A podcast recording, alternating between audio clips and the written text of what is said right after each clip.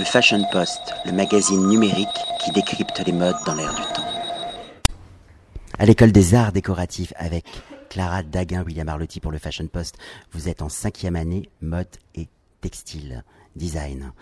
On va tout de suite parler de votre collection. Je, vous parle de ça parce que quand je vois vos, vos silhouettes, vous jouez sur la transparence, il y a l'idée de la connexion, il y a l'idée du réseau, mais il y a cette dimension un peu des fonds marins, je vois des méduses, je vois l'alchimie, la révélation, la lumière. Mais vous allez m'en dire plus parce que là, ce n'est que mon ressenti. Quelle a été votre source d'inspiration dans ce projet? Alors ma source d'inspiration a été l'extension du corps, la technologie comme extension du corps. Donc on peut dire que le vêtement est en quelque sorte la première technologie puisque c'est une seconde peau. Et après, je me suis beaucoup inspirée des réseaux et des serveurs euh, d'informatique, tout ce qui est euh, vraiment l'Internet aujourd'hui, et d'essayer de matérialiser ce qui est en train de devenir complètement virtuel. Donc, euh, d'où la transparence et l'utilisation des tubes dans les, dans les pièces. Euh, voilà, donc je me suis inspirée de ça. J'ai utilisé euh, de, la, de la technique nouvelle et ancienne. J'ai mhm. utilisé beaucoup de broderie et j'ai fabriqué des tubes en tissu euh, pour représenter justement ces câbles informatiques euh, qui font écho aussi au système de connexion et de réseau dans le corps. Voilà. Vous êtes né en quelle année? En 87. En 87, je vous demande ça parce que dans les années 70, il y a un artiste, Terlac, qui cherchait justement à améliorer le corps. On était en plein fantasme de l'homme bionique pour l'emmener euh, sur d'autres planètes et on était dans l'amélioration du corps. Vos sources d'inspiration, donc j'ai bien compris qu'il y, y, a tout cet univers, mais quand vous ne pensez pas mode, quand vous ne pensez pas design, qu'est-ce qui vous nourrit?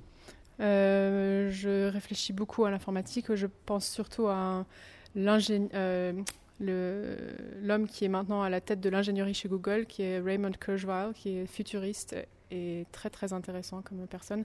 Et pour lui, euh, le futur, c'est vraiment euh, un corps, euh, enfin une intelligence augmentée. On sera obligé d'être connecté à des ordinateurs et des sources artificielles d'intelligence pour pouvoir fonctionner avec le monde moderne. Donc c'est un peu lui, ma source d'inspiration. Parce que quand on voit votre collection, il y a l'idée de la, de la parure. On a l'impression aussi que le corps devient un totem. Mm. Vous savez, avec cette idée du tabou, parce que vous jouez sur les transparences, vous révélez en fin de compte le naturel pour le rendre non naturel avec toute cette tout cet esprit de technologie. Ça prend combien de temps Alors vous m'avez dit que vous travaillez sur euh, sur vos fibres, sur vos tissus. Ça prend combien de temps à développer ce genre de projet? Vous avez travaillé combien de temps dessus?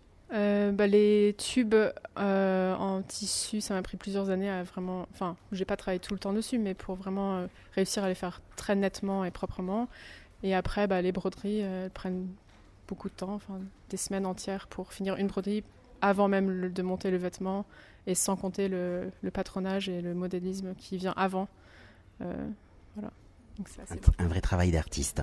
Dans votre scénographie, on est dans un atelier de, de, sérigraphie, avec cette importance de l'aluminium, avec des céramiques, avec cette idée du, du laboratoire euh, du savant fou. Est-ce que la source dans votre enfance, vous vous amusiez à, à jouer au savant fou quand vous étiez petite à l'alchimiste? Non, pas l'alchimiste, mais euh, je faisais beaucoup de vêtements un peu bizarres. Par exemple, je décalquais ma main pour faire des gants en papier. Après, je m'étonnais que ça ne marche pas, puisque forcément la main est en 3D. Ou alors, je collais des cubes euh, d'enfants, vous savez, avec les lettres sur des chaussures pour en faire des talons. Enfin, je faisais un peu des expérimentations bizarres à l'époque. C'est l'expérimentation qui vous anime C'est d'expérimenter au quotidien Oui, c'est ça.